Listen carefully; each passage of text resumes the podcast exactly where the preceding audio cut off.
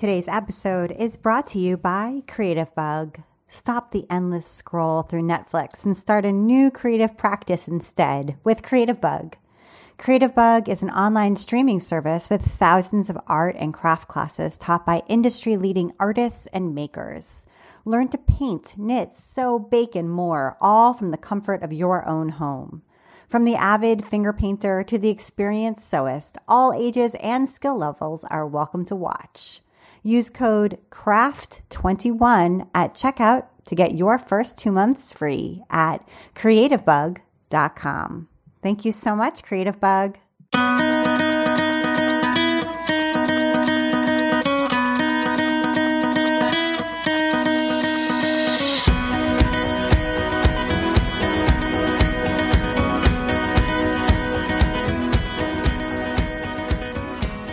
Welcome to episode 186 of the Craft Industry Alliance podcast. I'm Abby Glassenberg.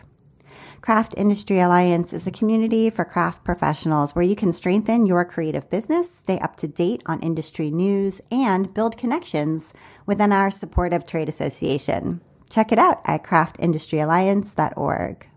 Today on the show, we're talking about building a business in scrapbooking and photography with my guest, Azari Jarrett. Azari is a photographer and designer who is inspired by simple, everyday moments. You can usually find her chasing natural light with one too many film cameras. She enjoys a good morning run, a daily cup of coffee, and evenings on the beach.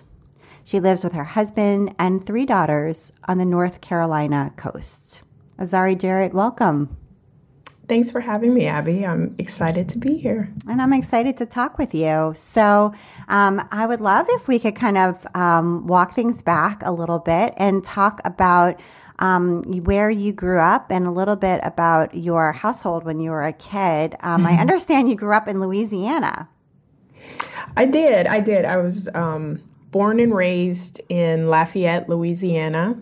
All of my family, um, or most of my family, is currently still in Louisiana. Um, only child, but my dad uh, is one of 13, so I grew up with a lot of cousins. um, let's see. I miss. I miss. Uh, my family so much, so much. My mom was always very creative growing up, um, and she always had a variety of creative businesses. I, I can't. Uh, I can't remember a time when she wasn't um, selling jewelry or um, whenever I, I, specifically remember the moment when she started scrapbooking. Um, she always painted. Um, she always had like a side business, and she definitely influenced me. Um, and I, I can't really say I realized it at the time, but just seeing her, she held down a full time job as well as um, pursue all of her creative interests, and uh, and still to this day, she does. And we have different creative interests, but I find that I'm about five years behind her. so everything she does, I encourage her to uh, say for me because eventually um, I'll get to it. So, was she at all interested in photography, or was that anything that you did as a kid, or no? No, no. She was. I, no, she was not into photography that I remember. Um, she definitely took a lot of pictures of me growing up, so I have that uh, 35 millimeter film and Polaroids. Um, but I wouldn't say that was one of her interests. Um, she uh, is d- definitely into mixed media, painting, um, art journaling, junk journals, as she calls it, um, perfume, jewelry, jewelry making. she's probably done it all. Uh, That's so sure cool. smiling right now. That's awesome. Um, yeah, photography came into play for me um, probably a little later than most, and um, it was the birth of my first daughter. And um, I, I, specifically remember the moment when um, I hired a photographer to come to our home to take her newborn photos and uh, it sort of grew from there. I just realized, wow, I can do this. Right. anybody else to do it. Um, and that's when I, I bought my first digital SLR. And then from then, um, never looked back. Um, I did. Um, I did start this practice of, um, and we can talk about this later. I've I've journaled. I've had a journal since I was eight, and I took pictures of myself for my birthday, sort of like a self a selfie, maybe before they were a thing. yeah.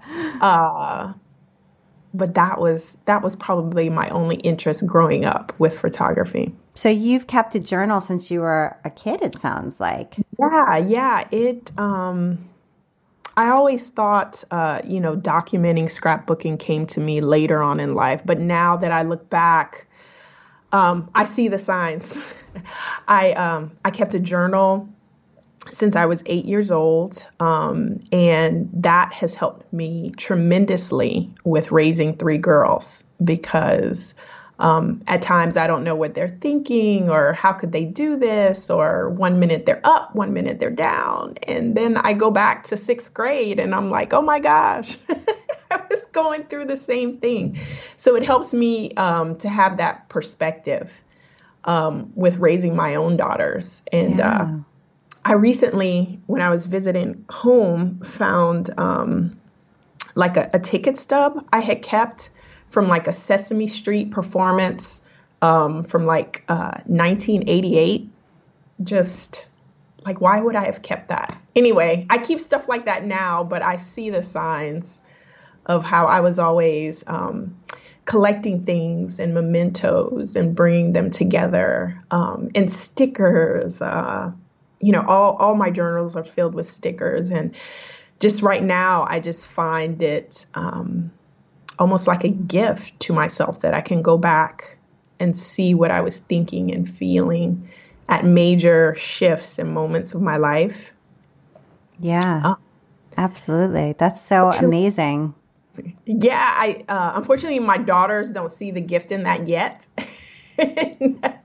so hopefully one day they'll they'll look back at these and and realize that I'm a, I'm a lot like them. So. Yeah, yeah, that's amazing. So, um, what did you think for yourself you wanted to do as far as a career? I mean, what did you, what were you interested in studying, and what were you drawn to when you were in high school and then going off to college? Um, so that's so interesting you asked. So it's kind of a, a complete circle. um, I remember in high school I was an athlete. So I ran cross country, I played basketball, and I ran track. So I definitely wanted to do something like in sports medicine. It was more, I went to college and I always loved computers. I always uh, had an interest, and this was again instilled in it from instilled from my mom. Of um, she always had the latest electronics and the latest computers, um, and so I let that guide me when I was choosing a major in college. Uh, so I actually um, majored in computer science for my undergrad and went on to get a master's in computer science um, with a concentration in human computer interaction. So, interested in how people use software. Um, worked uh, full time in the software industry. Um, gosh, how maybe 10 years. Um, and uh, just I could hold down full time jobs with two kids, the birth of my third. That put it over the top.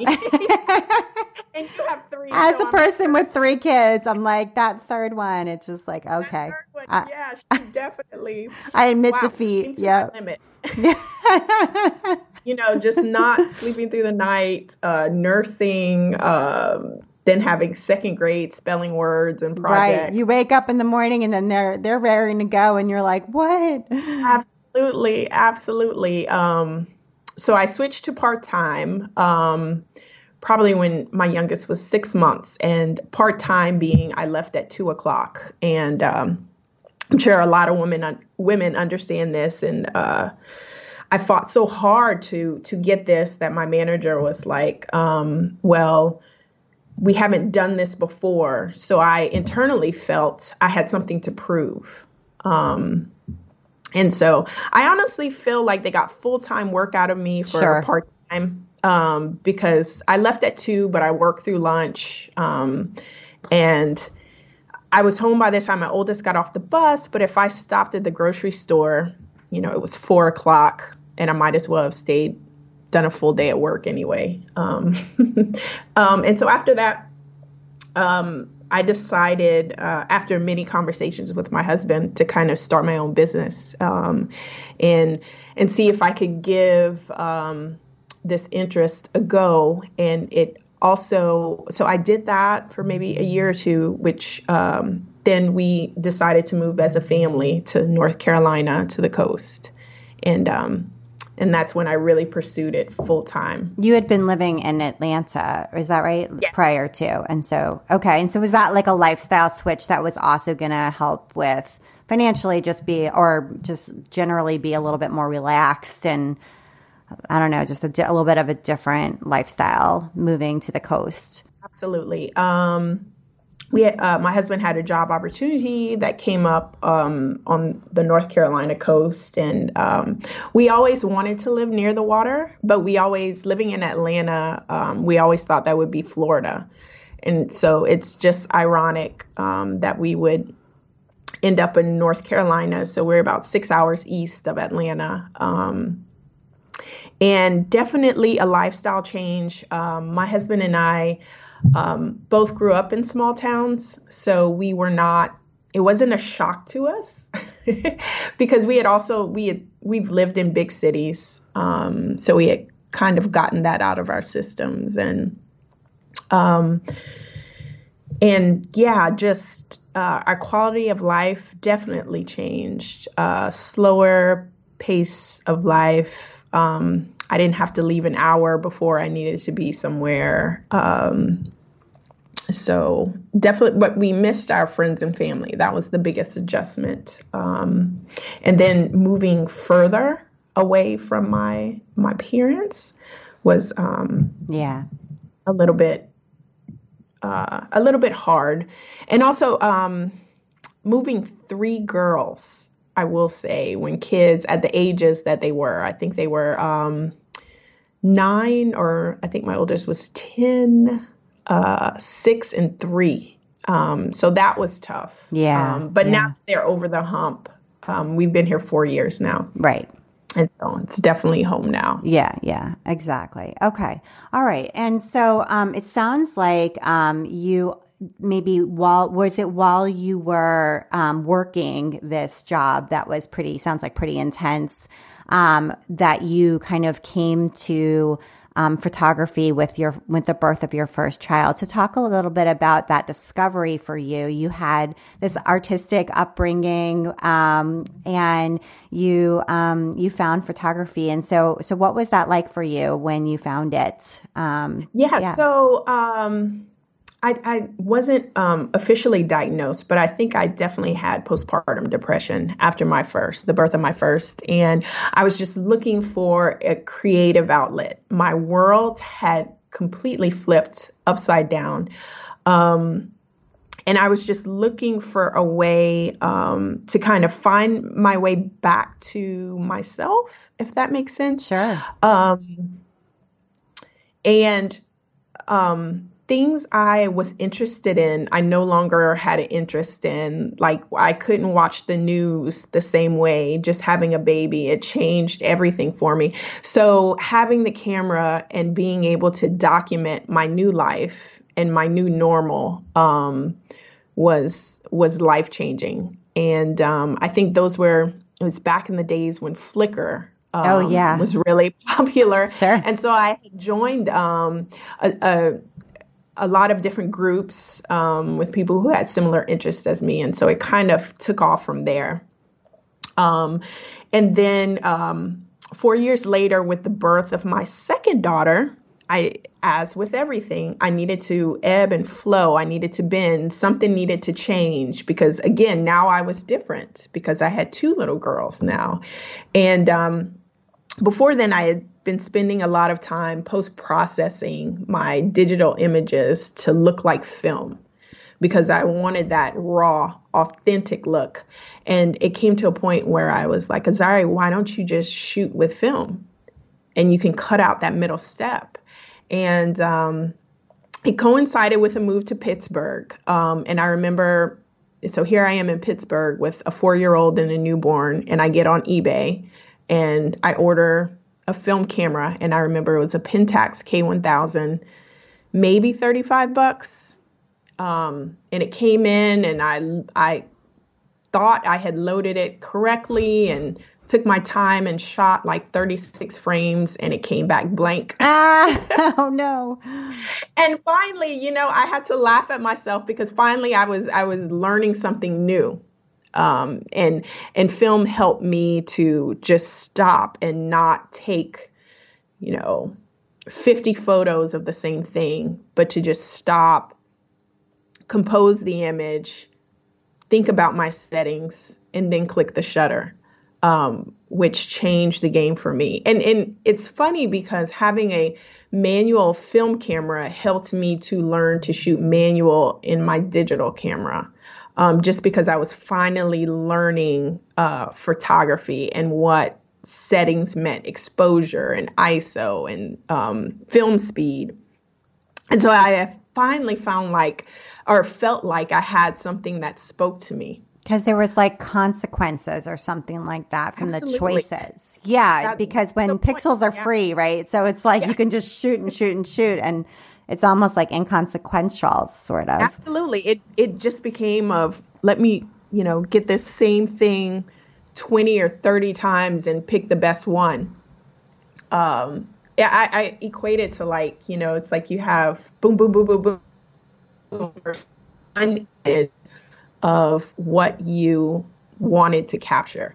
And I think um, and so so from there it kind of it kind of went to instant photography. So then i started um, getting polaroids um, and medium format cameras. I mean I, I was just open to an entire world um, where i didn't have like i don't know a hundred pictures but i had 15 really good ones. Um, and I, the thing that film embodies for me is the mood. I feel like um, a lot of people can see a beautiful scene or something catches their eye and then they take a picture of that. And I'm more interested in how I'm feeling or what this scene is saying to me or the mood. And I feel like film accurately captures that for me. Yeah. Um, I can look back and and see exactly what I was feeling, what I was thinking in that image, um, and just the um, I w- I've just always been drawn to shadows and light, and the way it's captured on film, I feel is uh, like no other. Yeah. Um, okay, so then so now you've got all these prints and all these you know beautiful um, expressions of your thoughts and feelings in prints. And um, and then with the birth of your third child and then you you're you're leaving your job um, and and so is that how you found memory keeping or scrapbooking? And and how what was the first kind of exposure to that? Was there a specific person's uh, work, or how did you come to to sort of decide that this is what you wanted to do with these? Yeah, so um, so during that time, I was actually uh, started selling photos on Etsy and okay. my own. Um, so you were selling, yeah, so but like then, prints. Mm-hmm. Okay, right. So I was selling prints at that time, um, and I think I did some calendars at that time. And also, I worked in design, so I started designing um, prints and, and things like that. Um, with the birth of my third daughter, I wanted to uh, find a way to document that pregnancy. It was a surprise pregnancy. Um, so I wanted something different from a normal baby book. Um, I didn't want all the cutesy things like that because at the moment I wasn't feeling that way. I, I, wanted something raw and I wanted something that would capture my feelings. And um, gosh, I think I came across um, Elise Cripe. Yeah, um, she's been a guest who, on this podcast. Yeah, yeah. And, and her work is so lovely. Yeah, yeah, it's very I, like black and white. It's yeah. definitely not maybe what someone would think of, I guess, when they think of scrapbooking or something. If you, I don't know what the sort of stereotypical image, I guess, in some people's minds might be. Yeah. Yep, that's exactly very it. modern. I, I yeah, her, yeah. I followed her initially just for her creative work. Um, yeah, but then at the time she was doing Project Life, mm-hmm. and I was like, "Wow, this is a way I can combine my photos and my words." And I think, and and I brought them together um, during that pregnancy, and um, I guess I haven't looked back since um, because it was a way for me to document how I was feeling, what I was going through, as well as my current life, but not having, you know, puffy stickers and right. Uh, things like that of things you traditionally look for. Um, I've always kind of weighed heavily more on the photos. Um, and so, um, yeah, after, you know, just being able to slip pictures and cards into uh, the pockets really spoke to me. I want to take a minute now to hear from our sponsor, Creative Bug, and the general manager at Creative Bug, Leanna Alday. I'm Leanna Alday, and I'm the general manager of Creative Bug. And tell us a little bit about Creative Bug. What is it all about? Creative Bug is a beautiful online platform full of thousands of art and craft classes, and that's everything, including painting, drawing, knitting, crochet, dyeing, weaving, sewing, quilting. Pretty much, if you can craft it, we have made a class for it. Fantastic. And how does it work as far as like signing up and subscribing? It's really, really easy. We like to do free trials so people can come in and check it out before they decide if they want to become a member. And we do this so that you can get in there and really take a good look around. Obviously, you're not going to be able to watch all 1,500 classes on our site uh, within a two month free trial. Um, so the idea is that you'll find a place where you want to dive in and take a class. Maybe you'll continue on that journey and continue taking more classes in that area, or you can dance around and try out a whole bunch of different things. But it's meant to provide you with ongoing daily inspiration forever. That's fantastic. And what are some of your favorite classes that you would recommend to people who maybe are new to Creative Bug and haven't given any classes a try yet? Ooh, that's a great question, Abby. I think that my favorite classes have always been the daily practices. Um, I actually really like the daily creativity practices because that's what I struggle with the most is kind of finding that daily dose of inspiration. You know, you always feel so much better about your life and the state of the world when you find five, ten minutes to be creative every day. Where can people go if they want to learn more? And I know you have a special offer to um, uh, to offer to podcast listeners. Yes, I recommend going to creativebug.com if you want to find out more. Uh, we have lots of free classes you can check out. So, um, so where can people go if they want to learn more? And I think you have a special offer for podcast listeners. We sure do. So, what you want to do is go to creativebug.com. You can take a look around. You can watch a bunch of free classes and check out the overviews of a lot of other classes. And if you want to sign up for a free trial, we have a special offer two months free. And what you're going to do is use code CRAFT21 at checkout. Fantastic. Thank you so much, Leanna. This is awesome. Thank you so much for having us. Thank you so much, Creative Bug. And now back to my conversation with Azari.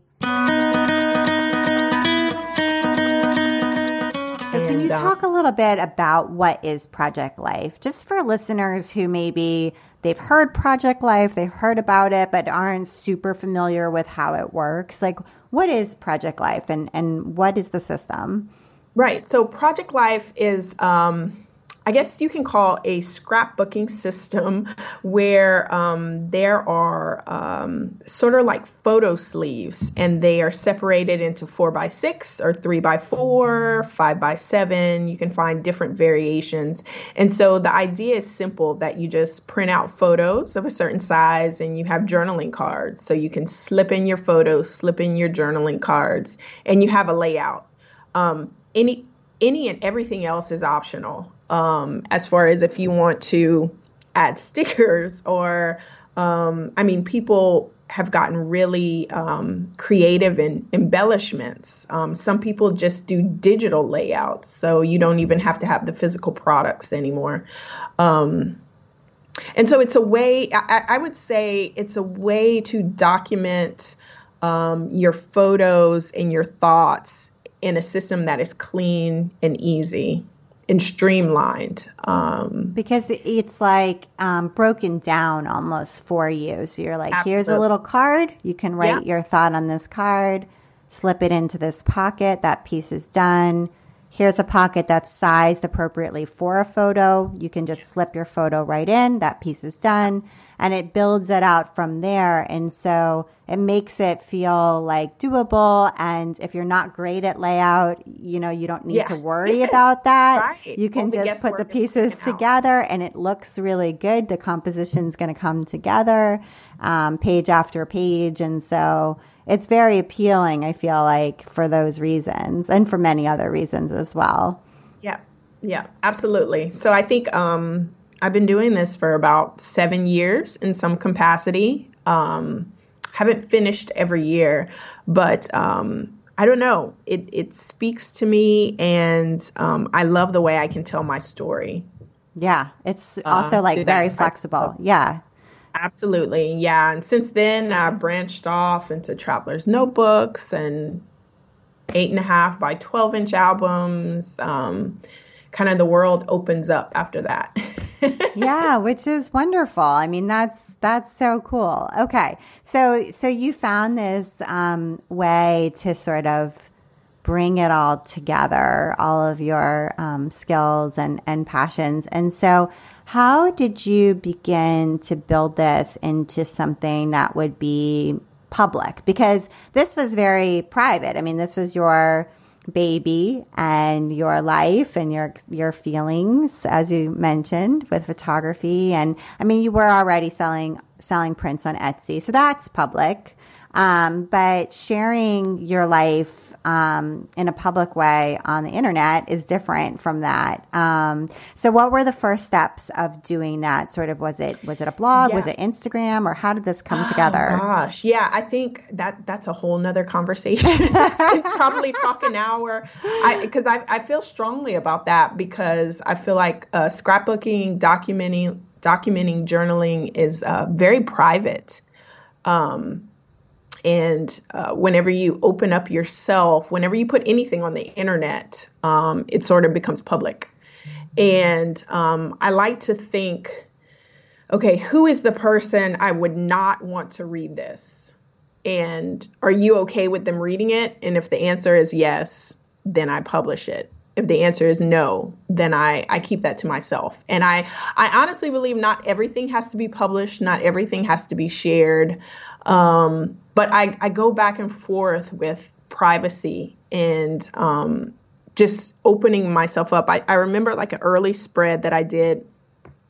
Um, whenever I love the layout of this spread, and I just personally, when I see other people's layouts online, on Instagram, on blogs, I never zoom in to read their journaling because I feel like that's you know private. That's, that's personal, but yeah. not everybody is like that. And so I remember what one of the first layouts I posted. Um, people were commenting on the story that I told um, versus the layout, which is um, it's sort of like how you present what you want to be consumed, and something else was taken from that. Um, which was fine, but that opened my eyes very early and made me aware of um, this is going out and people are reading your stories. Um, and uh, I go back and forth with that. I go back and forth with that, um, especially as my girls get older, because a lot of my story is theirs, and I don't want to um, share that, um, which is why most of the things I share now are my personal books and my personal things that are about me because I can control that. Um, the first layout I shared was probably in 2013 when I was um, pregnant and the year I, I had my, my third daughter. And, um, you know, my feed and my blog were all very photography focused. So this was just sharing something that I was interested in, sort of a, another creative outlet, and it kind of took off. Um, honestly, I was surprised at how many people um, resonated with my Project Life spreads. Um, and even today, a lot of people, um, um, I guess, want me to be the spokesperson, I guess, for uh, um, scrapbooking. And I, I, I, always remind people I, I love photography first. That's my first love. And um, creating and documenting, it's always a part of me, but it will never be. Um, it'll never be like my only creative activity. Um, but I love to uh, use my photos and stretch my photos and tell different stories with my photos, but always cognizant of um, when I click publish because I realize that people can screenshot, people can share, people zoom in. Um, if it if it's really uh, private, I will um, kind of mark out things um, but you know, everyone has their personal their personal viewpoints and what they're comfortable with sharing online. But that's definitely. Um, I don't have the right answer. That's definitely an issue that um, I grapple with all the time. And so, um, how would you describe your style? I know it's photography first. I mean, that seems definitely an enduring aspect of your style. Um, but when it comes to these layouts, um, it obviously people are really attracted to the way that you're doing this. So, what would you say? Um, you know, is, are the qualities that they're looking to you for, or um, yeah, I just I can describe what I like, which is simple, minimalistic, streamlined, and um, I would I would say letting the photo tell the story um, is what I I like to do. Um, and also using photos in creative ways, in different ways, adding journaling directly on the photo. I think people are drawn to um, just thinking a different way of thinking about scrapbooking um, that it doesn't have to be the traditional um, puffy sticker, you know, uh, coral colors. It can be modern. It can be sleek. It so can be a lot of neutral colors in your work. A lot of black. A lot of brown. Yeah. Right. Yeah. Um, yeah, a lot of natural. Um, you yes. know, just in my studio, I have just like a. Um, I wish I could show you here. Just like you know, a wood a wood desk. I just I'm drawn to natural wood. Um, even I use a um, a dresser as my workspace, and even that is just wood. I just like natural, um, natural, minimalistic. Sometimes I might use a whiteboard um, whenever I'm uh, styling and, and um, taking photos of layouts. But a lot of the times, I just like to take what's on my take the photo of what's on my desk, and um, I'm definitely drawn to natural blacks again, shadows, light. Um, and did this yeah. lead to some collaborations early on between you? I mean, were some, I guess, brands or other designers um, you know, drawn to what you were doing? Did they reach out and say, I want to work with you. I want you to be part of our design team? Or I know design teams are a big part of the scrapbooking world. Um, sort of as you were getting going and um, trying to build this into a business, what were some of the things that you kind of did in the beginning to kind of get your name out there and, and what, what did you try? Um, yeah, I, um, uh, so a couple things. I uh, when I initially started out with my photography, um, I started out um, under my oldest daughter's name, Gabrielle Kai. And that's just because I was um, scared of putting myself out there. And so, whenever I got on Instagram or trying to make a name for myself and my work, I switched it over to um, Azzari Jarrett because I felt that there's a certain accountability um, whenever I'm putting work out there that has my name on it. Um, and so that that definitely holds me accountable of this is my work it has my name on it so it will always be of utmost quality um, i started out on uh, design teams with paislee press um, and i was on the project life design team gosh i think 2015 2016 um, during those times and um, just i really really liked working um, with Liz's designs with Paislee Press and just combining her templates with my photos, um, showing people what could be done. Um, gosh, and and I still do living in Photoshop of um, of kind of how to format photos and print them out. Um, and I think people were definitely definitely drawn to that. Um, I have um, and I'm sure I'm not the only one, but I have issues with putting dates on creative work. And I think that was the downside for design teams for me. Meaning like a deadline that's imposed by someone else. Correct. Yeah. yeah a deadline that's imposed by someone else. And it's something that I found when I was working um, in the software industry as well. When you have project managers constantly telling, asking, you know, how long is it going to take for this design?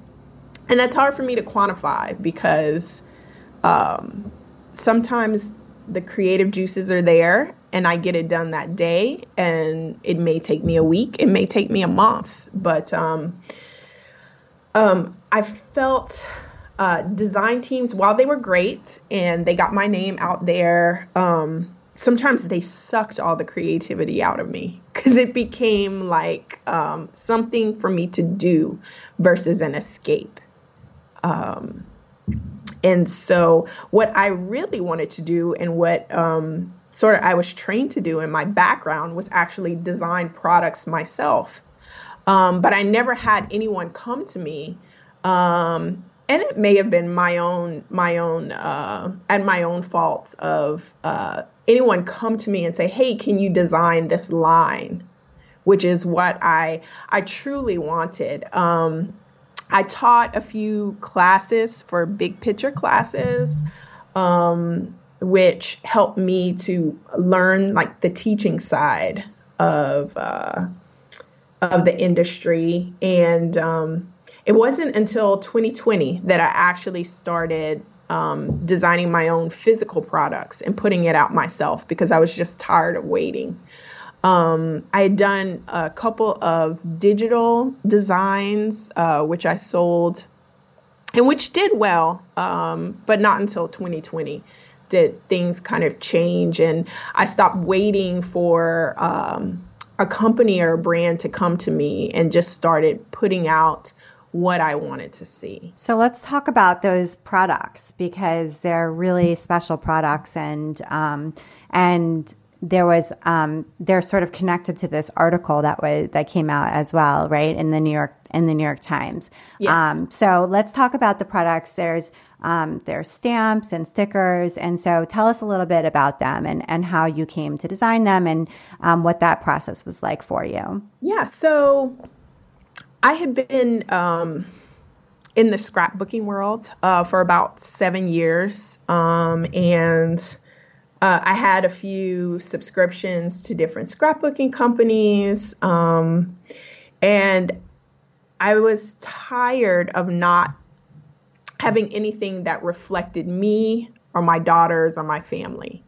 Um, things with like a white hand or um, cards that say awesome or rad. You know, that's not really something I say in my day to day life. Um, or something as simple as curly hair, brown skin. Um, I just didn't see it. And um, there's no other reason I can say other than there are no designers that looked like me that were designing for these companies. And I knew, um, and I know that I'm not the only one who um, looks like me, who is a scrapbooker and a designer um, or a project lifer. And so I was like, you know what? I'm tired. I'm tired of not of not being able to document my girl stories with products that are reflective of me. And uh, yeah, So so that led me to um, because I had the background, I can design these things. So I put out a stamp set um, with melanin, um, curly haired girl, um, brown skin girl. You're beautiful in every shade. Just things that I wanted to see. Um, I have a Black Lives Matter stamp um, just stickers that were reflective and that's one of my goals for this year is to come out with more but um, my goal there was simply to prove a point that there are more than um, there are more people out there um, black women brown women um, who are scrapbookers and who need to be reflected in the products that are put out to uh, scrapbooking to the scrapbooking community. And I mean, the response to it was great. I mean, I, I got um, messages from women who have been scrapbooking for 30 years saying, I've waited 30 years for something like this. And, um, and, and, and it's simply because we don't have, we have a lot of, you, you have, you may you may or you may not have diversity on design teams, which is putting something out there. So combining scrapbooking products with your photos, but you don't have anyone um, or any minority designing these products for these larger scrapbooking companies. And so um, you're never going to get a different product if you have the same people doing the same things because they're never because we only design from our personal experiences right um, uh, same thing when podcast guests, uh, panel hosts. If everyone all looks the same, nothing ever changes, and we always talk about the same things, and you never consider anything else. But it's almost been like a breath of fresh air.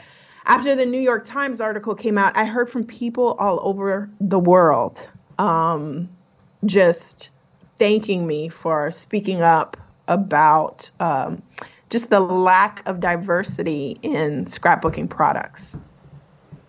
Um, so hopefully that changes. I hope so I too. mean, I, yeah, I, I, you know, I'm only one person. I'm not, you know, I'm not trying to uh, recreate the wheel here because scrapbooking powerhouses put out product and just, it's just me here. So the amount of time I spend designing and manufacturing and taking photos, product photos, and fulfilling orders. Um, but you know, I, imag- I imagine these products sold extremely well for you. Absolutely, they sold completely out. um, that I didn't, I didn't um, plan to make. Um, I didn't plan to make uh, more orders or restocks, but I did because essentially I just wanted people to be able to use that. And every time someone sends me or tags me in a layout um, with their little brown girl that says, beautiful brown girl, you are oh. beautiful in every shade. I mean, that's what it's about. Yes. Um, that's what it's about. And um, I don't know what to say more about that. You know, Kelly Purkey, I designed for, I um, worked for Kelly Purkey, or I was on her design team, and she really, um, when all of this happened, she really reached out to me um, and made sure I had what I needed to get these products out. Um, she was definitely a support system for me there, and um, I think she she wholeheartedly agreed that something needs to change, and she was definitely part of seeing that through. That's great to hear. And I think just even knowing the sales volume that you've seen should be a sign to these companies that if that's even what they care about, you know, looking at their bottom line, yeah, that, you know, exactly. come on now. Exactly. It's a time exactly. has come. The time has come. So the time has come and it's, you know, it, it's past, it's past due. And I find it's past due. Yeah. You know, the scrapbooking community is a very uh, kind, nurturing community. I feel like, um, uh, I, I follow. I also follow a lot of uh, sustainable fashion, mm-hmm. just so that um, just trying to pay attention to my own consumption. Um, and I find that that community they're very cutthroat. you know, of calling people out, and um, I find the scrapbooking community, anything you put out or any new endeavor you um, try, I, I feel like that is supported. Um, and That's so great. to say that um, this community isn't ready for it, or um, oh, no. I, I, just think it's, it's that's wrong. Yeah, it's it's not a valid it's not a valid excuse um, because I just think you want products that are reflective of the people who are buying those. One hundred percent. And you, um, I want to get make sure we have time to get to your recommendations, if that's okay. Um, yeah. And you um, have been a guest instructor. Um, this, in, the, I think it's just since. Is it just since January? Uh, yes. So for, I'm a guest instructor for one little word. One little exactly. word. So tell us how one little word works. I know it's the 10th anniversary, which is kind of amazing. Um, yeah. So yeah, tell us how this works because I think this is such a cool, um, cool program. Right. So um, one little word is uh, the brainchild of Ali Edwards, and basically for the past 10 years, she has just led a, a year long workshop where you choose one word to be your guiding word for the year. And um, she um, offers prompts and things for you to do throughout the year just to keep your word um, visible in your life. Um, and as I said before, this is the 10th anniversary. And so Ali has um, invited, I think it's, um, I'm not sure, seven or eight guest instructors to lead um, to to lead a different month um, with a different topic. Um, so in past years, she has um, led each prompt each month, but this year there are a lot of different voices, and I'm very excited um, to be a part of it. I will be um, I'm not sure how much I should say. Yeah, I know. I know you're. Are you month ten or I? I can't. I don't remember what yeah, month you are. I'm not sure the month, but okay. I and I'm sure it's obvious. But I will be leading the photography. Yeah, I think that I think that was clear. Somebody had guessed it in like the yeah, Instagram comments, I think, so I think that's out there. I think that uh, that uh, probably would not be a surprise. a surprise, right? Um, but I will be. But each month we are um, we are kind of sharing our process uh, of our own little word and how we're documenting, and um, just the community of women um, that are together, as well as all the different instructors, um, just being open and raw and honest, I think um, is so great. I'm so excited to be a part of it this year. Um, and I, I think there's just so much good things to come with such a diverse group of women. So yeah. I'm very excited um, to explore my word, which is present. Ooh, um, good word. And um, basically, I wanted, after a crazy year of 2020, I wanted to be present in my life right here, right now, um, and not look back longingly at what was, um, and not to look forward at things I can't control, but just to be right here, right now. Um, so I'm excited about exploring that um, this year. Wonderful. And you have a new format. Um, there's a new format for your Project Life album that you've adopted. That's the six by eight. That's kind of, um, well, it's almost square. It's like a, like a little bit smaller.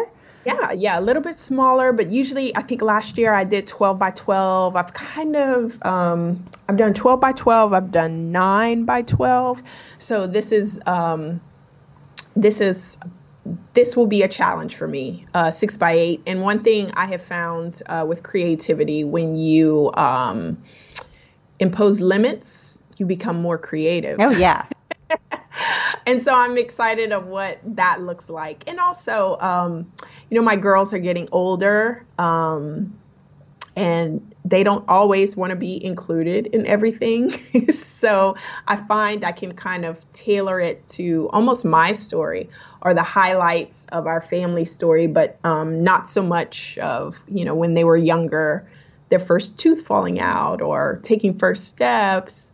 Um, which is great just my girls are at a different stage and i think i can capture that in a different way mm-hmm. yeah i love that idea of it becoming more about your story i mean it was your story all along but yeah. i agree with you my kids are also you know they're 10 14 and 16 so i'm also in that same phase so yeah. i can definitely relate to that and, and the changing way documenting has gone i mean for me it's on my blog but um, I, I definitely relate to that change and you are enjoying the Marco Polo app. I have heard about Marco Polo, but I have not used it. So, how are you using this? Yeah, so I was actually introduced to Marco Polo by um, the other guest instructors in the One Little Word Forum. So, this is how um, Ali and myself and the other guest instructors kind of communicate. We were looking for a way of how can we stay in touch throughout the year outside of the Facebook group um, in the class discussion. Um, and I think it was Lucretia that suggested we use the Marco Polo app. And so I never used that and um, downloaded it and love it, love it, love it, love it, love it, love it. So basically, the concept is um, that you don't always have time to have a group chat of everyone has schedules and busy lives. So Marco Polo allows you just to log on and you uh, record a video to the group, and then everyone can log on whenever they have time and listen to your thoughts, your ideas, um, just a video of you just speaking. Um, and I love that way of communicating. It kind of opens up. Um, when you can see someone speaking and um, you don't have to you know we don't have to schedule a specific time but if i'm you know cooking dinner if i'm creating a lot of times when other women are speaking i like to create. And man it has changed uh, the way we are the way i am vulnerable um, because I know having the camera faced on me, I see all these imperfections. Um, but just knowing that it's a trusted group of people and you can just get on there and speak your truth and they can respond when they have a chance. I love that way of communicating. Um, so I just need to get my family to switch over. yeah, so I think it would be great with family. I also think it'd be great with a mastermind group. It just sounds like it would oh, be, absolutely. Yeah, yeah, really great um, tool, new tool to try. So that's a wonderful recommendation. Thank you. Yeah yeah, I, it. Um, I, I'm. I guess I'm surprised that I enjoy that way of communicating so much. Um, yeah, because I do have like um, I communicate with my family with GroupMe, and we have group text. But Marco Polo kind of um, it connects you in a different way because you yeah. can see people in their um, in their environment, totally. just speaking their truth. Yeah. Yeah, I love it. I love all these new tools, but this one is especially sounds especially good. So, well, Azzari, thank you so much for taking the time to be on the Craft Industry Alliance podcast. I really enjoyed talking with you. Thanks, Abby. Thanks for having me. And you've been listening to the Craft Industry Alliance podcast. I'm Abby Glassenberg. Today's episode was brought to you by Creativebug. Get into a creative habit this year with Creativebug. Subscribe and stream thousands of art and craft classes from your computer, Apple TV, or iOS and Android apps. Whether you're looking to pick up a brand new hobby or perfect a technique like sewing, painting, or drawing, Creativebug has classes for all ages and skill levels. Plus, this is screen time you can feel good about while staying safe at home. Use code CRAFT21 at checkout to get your first two months free at creativebug.com. Thank you so much, Creativebug. Craft Industry Alliance is a community for craft professionals. When you become a member of Craft Industry Alliance, you get in-depth coverage of craft industry news, the opportunity to connect with fellow professionals for advice and support, and access to an educational library filled with tools, ideas, and resources to help you as you build your business. Join us at craftindustryalliance.org. Thank you so much, and I'll see you next time.